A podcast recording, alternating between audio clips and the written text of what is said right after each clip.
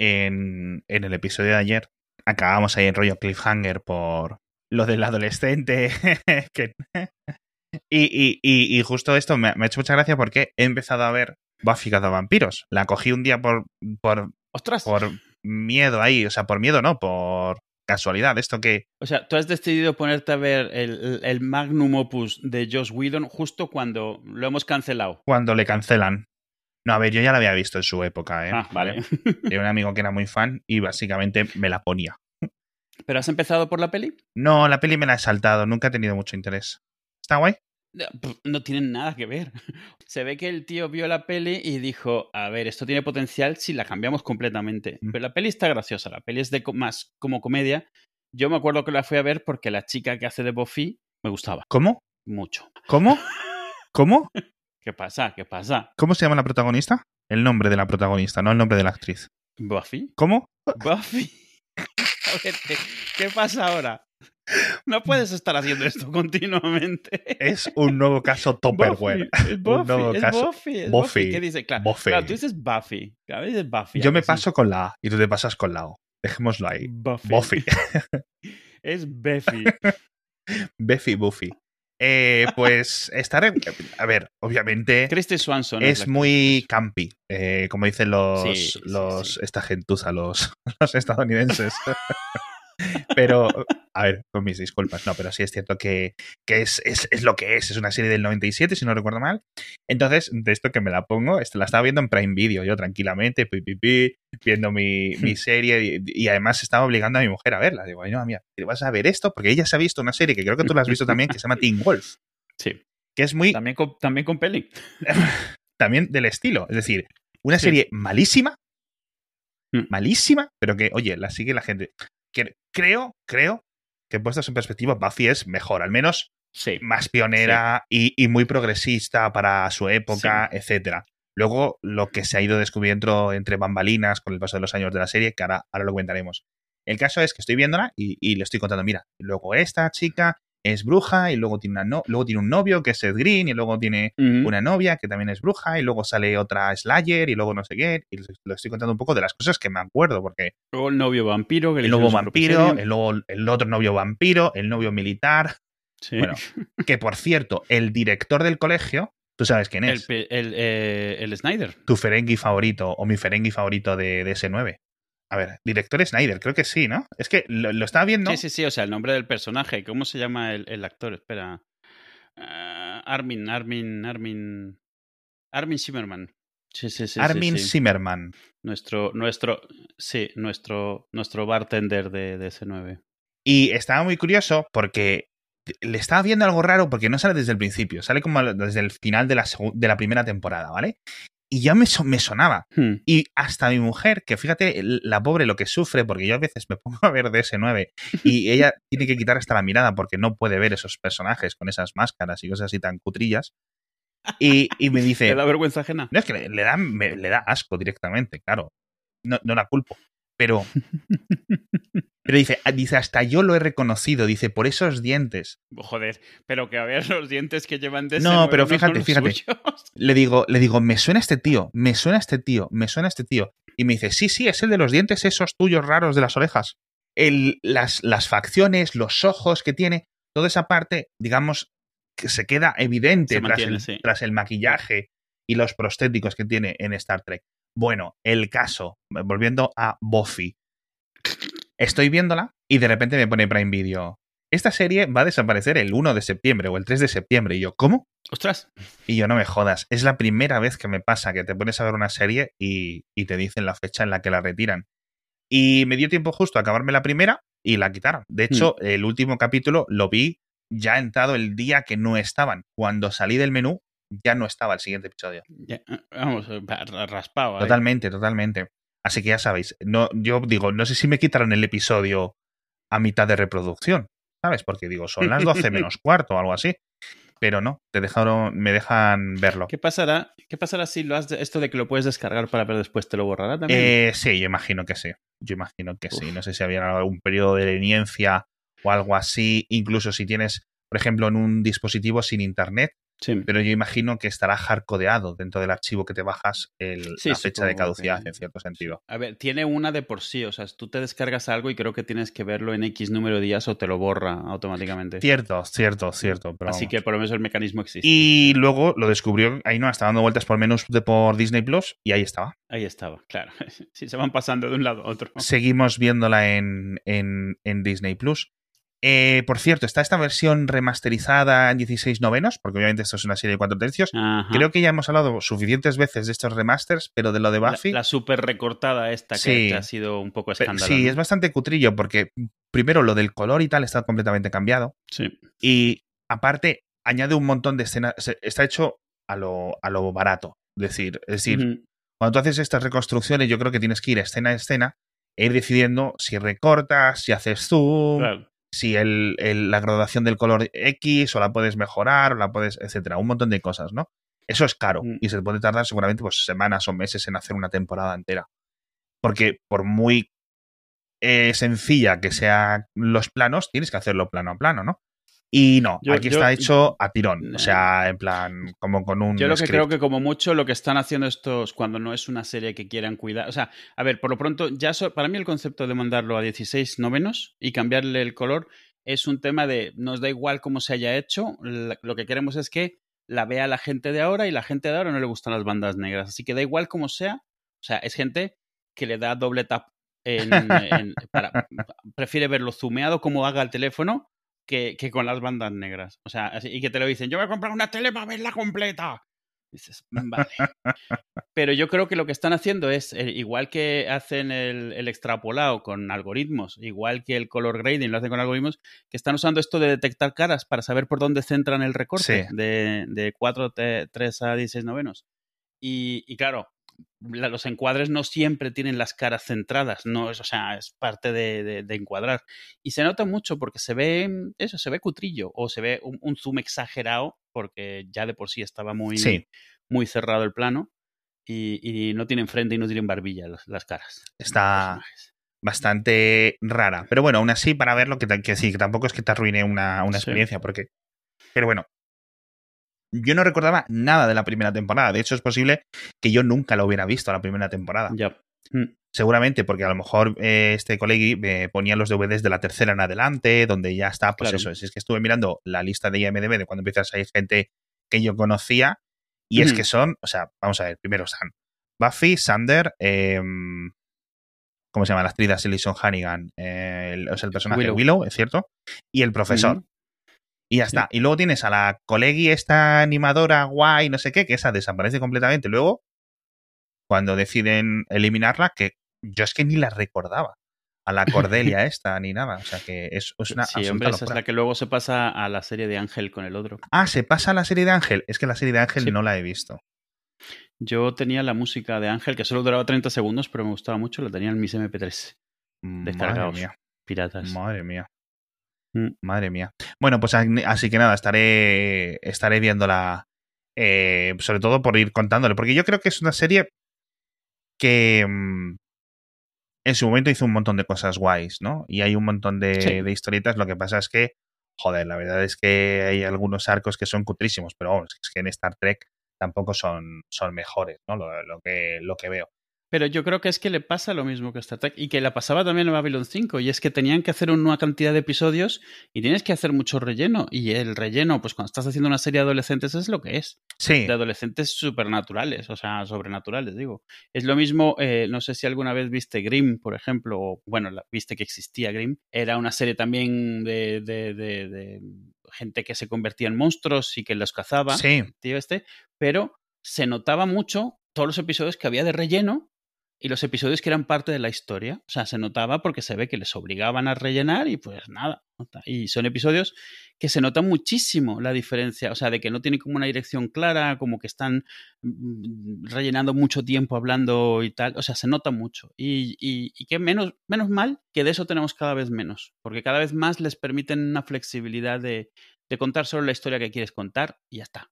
Y, eso, eso ha hecho que muchas series salgan muchísimo mejor. De lo que podían haber sido. Sí, porque las series que lo siguen haciendo, que son las que principalmente siguen yendo a, a, Las indicaciones. a sindicación, a hacer no sé cuántos, en plan Los Simpson, Family Guy, Sí. que ahí siguen aguantando no sé qué, Sí. todas están completamente afectadas por esto. Yo no sé si le pasará, por cierto, eh, a Boss Burger, que sabemos que viene en la peli ahora, Sí. y empezará a decaer. Yo Boss Burger creo que voy hasta la tercera, no he visto nada más, sé que creo que sí, tú sí la ves y, y que no sé si mantiene el nivel o cómo va. Sí, sí, a mí me parece, o sea, me parece que sigue siendo buena. A mí me hace gracia porque la empecé a ver al mismo tiempo que Archer y es el mismo actor haciendo Cierto. dos personajes completamente diferentes y la voz choca. O sea, te choca mucho. De repente, creo que me vi tres temporadas hasta que me hizo clic que es la misma voz y desde entonces me cuesta muchísimo concentrarme. Sabiendo que lo era, pero como que no lograba separar mentalmente. Y de repente alguna vez algo pasó en alguno de los dos episodios que fue, esta es la voz del otro. O sea, que, como que hizo el mismo tono, la misma cadencia, no lo sé. Y desde entonces ya no los pude separar.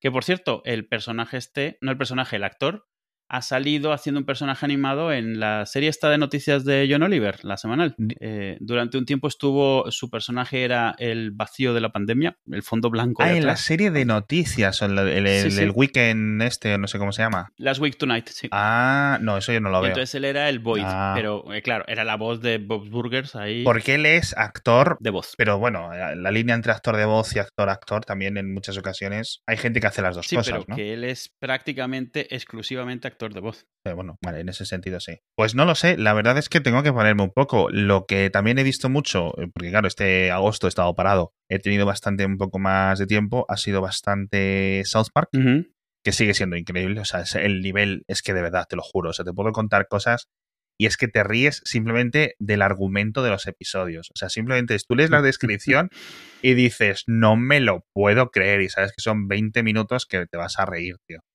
Y, y siguen manteniéndolo y no sé cómo lo hacen y los han renovado como para 10 temporadas o 9 temporadas en la 25. O sea, es decir, es una absoluta locura. Que por cierto, van a hacer dentro del, del paquete de, de esto, creo que les habían. eh, había varias películas, pero no van a ser películas del cine. Van a ser películas para el Paramount Plus o el Hulu o no sé qué servicio de Sí, estos sí. Que luego llegarán a Europa de otra forma, pero bueno. En el Plex. Sí, que por cierto, no sé si has jugado tú a los videojuegos de, mm, de South Park, que dicen que son muy, muy, muy buenos. Aparte Pues de no, graciosos. mira, y he, he oído que son buenos. eh, eh, hay uno que es de rol, otro tal. He oído que son buenos. Los he tenido pendientes siempre, nunca, lo, nunca me he puesto con ellos. Pero es lo mismo que yo he leído, ¿eh? que es el típico juego que te engaña porque piensas que va a ser una tontería hecha pues por monetizar y por hacer una chorrada y que no, que sí están bien, sí están bien hechos, sí. Es una absoluta locura. Yo lo creo que esto, este caso lo hemos comentado. No sé cómo mantienen la frescura, pero yo creo que simplemente ellos en plan tienen una gran ventaja, por ejemplo, comparado con los Simpson, Eh, porque esta gente hace los episodios a lo mejor tres semanas antes de empezar a emitirlo. Que, que son muy modernos, dices, ¿no? O sea, En- muy a, al nivel en la producción. No, no tanto, Sí. no tan- o sea, obviamente tú ves un episodio de Los Simpson y también tienen los comentarios, pues en plan, que si gana las elecciones no sé qué presidente, pues sale. Si hay un mundial, pues a lo mejor sale un poco como, como Mortadelo y Filemón, ¿no? Pues cuando las Olimpiadas hay un Mortadelo y Filemón de las Olimpiadas, ¿no? Pues lo, lo típico en Los Simpson, en cierto sentido. Pero lo que hace South Park es completamente ridículo. O sea, es un nivel de, mm, de adaptación de guion y de producción del episodio, que claro, la el nivel de producción al final son ellos dos, los dos principales creadores, doblando a 50 personajes cada uno, Sí. unos, unos pocos más actores eh, eh, que tengan para otros personajes, y el guion que lo hayan preparado. Una vez que está hecho esto, digamos, lo que es la animación se tarda muy, mucho, mucho, mucho menos que en cualquier animación tradicional. Ya no te estoy hablando de animación trabajada, sino animación poco trabajada, como puede ser eh, Padre de Familia o, o Family Guy, etcétera. Digo Padre de Familia para, Sí. igual que antes le, hemos, a- a- le quitábamos un punto a América, quitarle un punto, porque no me parece un... Me parece una buena adaptación, pero entiendo que choque en lo de Family Sí. Guy. Entonces, esa ventaja que cuando, la, que cuando empezaron la serie no la tenían, porque tardaban mucho en hacer los episodios, porque eran casi artesanos, con esos movimientos stop motion, de papel, edición ujú. cutre. ese- Papelitos recortados. a- había algunas partes donde yo creo que sí estaban empezando a utilizar ordenadores, pero tardaron mucho tiempo. Y ahora es completamente en plan, vectorial rápidamente y jiji, Sí, claro. Entonces, hacer una escena donde haya mil coches moviéndose o un montón de personajes moviéndose, etcétera, literalmente no te cuesta animarlo. Claro. Porque ya tienes el sketch de decirle, vete de este, este punto a este punto, con la, la esta de animación, ¿sabes? Con el, el movimiento de andar, que encima además es como un, un tambaleo de lado a lado. Sí, que ni siquiera animan el los, los- las piernas. o exacto, los pies, exacto. solo- Entonces, eso les permite hacerlo mucho más cercano a lo que ha ocurrido. Entonces, lo único que necesitan es escribir los chistes, la inquina, y en ese sentido no es muy diferente a lo que hace, por ejemplo, el Saturday Night Live o, o un Sí. programa de parodias nocturno, de estos de monólogos y cosas así. Es en plan, literalmente, una habitación llena de un montón de gente de veintitantos, treinta y tantos, cuarenta y tantos años, hacer brainstorming de chistes y de paridas y lo que quede cuela y lo que y ya está. Y lo que estoy Sí. notando mucho, al menos en las temporadas últimas que he visto, que la más reciente no la he visto, es que ya juegan incluso con episodios múltiples, em, hacen como un programa dentro de un programa, que antes era una cosa que hacían como a lo mejor cada, cada dos o tres temporadas, ¿vale? Sí. Eh, ahora no, ahora es mucho más común. Y, y la verdad es que me gusta mucho y me sorprende porque es completamente diferente al resto de las cosas que hay literalmente en la, en la tele a nivel, a nivel mundial. Así que nada, ¿tú qué cosas has visto? Pues eh, muchas. Pero ahora lo que estoy viendo por las noches, que ya voy por mi tercero, tercer visionado, pero es que he enganchado a la niña, es la de Lo que hacemos en las sombras. La serie Ajá. esta de Taika Waititi es, eh, es buenísima. Es una tontería, pero es buenísima. Me, o sea, me parto de la risa. La estoy viendo por tercera vez y sigo riéndome como un idiota. Hmm. Y las tiene, HBO tiene la peli y tiene las tres temporadas de la serie. Es una maravilla. O sea, son, no sé si, no creo que lo hayamos comentado nunca, pero eh, en la peli, tanto la peli como la serie es de lo mismo. Son una, un grupo de vampiros que viven en, en, en- esta época y cómo interactúan con el mundo moderno, pero son vampiros que se quedaron un poco en donde se quedaron. Y es gracioso porque te los ponen, o sea, y te das cuenta que uno está vestido pues como el de entrevista con el vampiro, otro está vestido como Nosferatu, otro está vestido como Kiefer Sutherland en los, en los Chicos Perdidos, porque es donde se quedaron. O sea, se quedaron en la época y la moda de cuando les convirtieron en vampiros. Pues bueno, tienen que vivir el mundo moderno con móviles, con, con cosas. Y es una premisa muy tonta, que es originalmente era una peli un poco semi-independiente, si mal no recuerdo, de Taika Waititi en Nueva Zelanda, y le hicieron una serie, esa estaba, estaba eh, ubicada allí, y la serie que está en HBO está en Staten Island, en Estados Unidos. Y es buenísima, es buenísima. Son chistes, o sea, continuamente visuales eh, eh, bu- burlándose de todos los clichés de las películas de vampiros. No sé, o sea, a, a mí me está encantando. Stay dead, stay dead, stay dead. You're dead and out of this world. Que la gente se la vea porque no, no, no le hace justicia como la pueda explicar. Es, es maravillosa. Y sale el tío haciendo el mismo personaje que hizo en la peli, porque hay alguna, hay algún sitio, hay un momento en el cual los vampiros de la serie necesitan ir al, con, al Consejo de los Vampiros Mundial, y ahí está el vampiro de la peli que hacía el que hacía a él eh, como parte de ese, de ese, ese juicio. Me río muchísimo. Yo de esa he visto temporada y media. Y no sé, de esto que no sé muy bien por qué paré. Eh, Yo creo, yo- a ver, yo creo, a mí me, ma- me ma- mata la risa, pero sí que creo que es un tipo de humor particular. Porque, eh, o sea, por ejemplo, Itzel no, no puede con la serie. no puede con ella. Es que tiene un poco de The Office. Sí, es ese tipo de humor tonto. Además, además que es un documental falso de estos, o sea, están las cámaras siguiendo. Algo, algo que hace que no suele pasar en estas series de supuesto documental es que continuamente reconocen la existencia de los cámaras. Sí. O sea, de hecho, hay un momento en el que llega un vampiro de otro país, le abren el ataúd y se pone a ver y dice, ¿y estos quiénes son? ¿Por qué me están grabando? Y, empie- o sea, es una tontería, es una tontería, pero Ah. es, es algo un poco más Ah. fresco. Algunas veces se muere alguno de los cámaras Sí. porque están entre vampiros. Eh, en la peli te explican que a todos les han dado crucifijos para que estén más o menos seguros, pero aún así al- algunos se lo zumban de vez en cuando. Es que ya está creada por el amigo Jemaine Clement. Sí, junto con Taika son los dos. Que este yo, por el nombre no me suena, pero en cuanto le he visto al careto, es el amigo del Flight of the Concords, que también es una serie, yo creo que muy buena, pero sobre todo diferente. Y que también Sí, era de, especial, de sí. paridas y cosas así. Pues los de Flight of the Concords me hacen mucha gracia porque uno salió en El Señor de los Anillos. El otro, el que no es Germain Clement, el otro Sí, salió, sí, no sí. sé si en el Hobbit o en, en, en- dónde salió este hombre, de verdad. O sea, que se en plan, claro, son neozelandeses todos, o sea, es de la pandilla esta. Ahí. Y efectivamente sí salió en, en, en ambas trilogías, lo estoy leyendo aquí. Es increíble, tío, porque además, una vez que ves Flight of the Concords, es decir, sale haciendo de elfo, no sale haciendo de orco ni nada, con lo cual es Sí, su sí, sí. cara. Es decir, es como cuando ves la comunidad de anillo y dices, anda, mira, la gente, el agente Smith, ¿no? Pero, Cierto. quiero decir, que te suena, no es el mismo nivel de fama, pero sí te, te suena. No como, por ejemplo, Aragorn, que es que yo creo que el actor de Aragorn, Viggo Mortensen, obviamente no, no le sonaba a nadie. Que no digo que fuera más famoso o menos famoso que Brett Mackenzie, el actor de Flight of the Conchords, que no le conocen ni en su casa después de comer. Pero de verdad que eh, me hace gracia una vez que la ves y dices, anda, mira, te hace, te sale aquí eh, cameo, diría yo. O sea, no es, yo creo que no es ni un elfo específico. Sí, sí, sí. ¿Sabes? Sí, sí. Así que nada.